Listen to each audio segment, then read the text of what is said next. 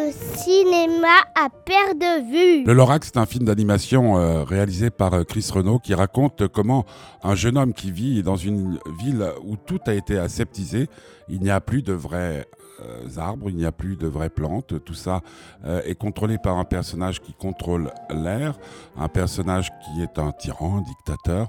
Et puis le jeune homme, par le biais d'une rencontre qu'il fait avec le Lorax, un étrange personnage moustachu, ben, va découvrir qu'il y a quelque chose en dehors de cette ville, qu'il y a quelque chose en dehors de cet univers, comme je le qualifiais tout à l'heure, d'aseptisé, et il va découvrir la nature dans toute sa splendeur.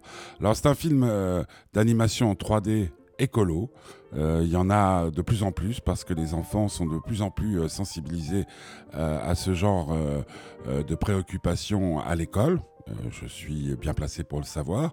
Et donc ce film euh, va séduire, à mon avis, euh, les petits qui vont trouver une raison de plus de faire tout ce qu'il faut pour sauver la planète, ce que nous avons peut-être pas su faire nous-mêmes, nous, les vieux de la vieille.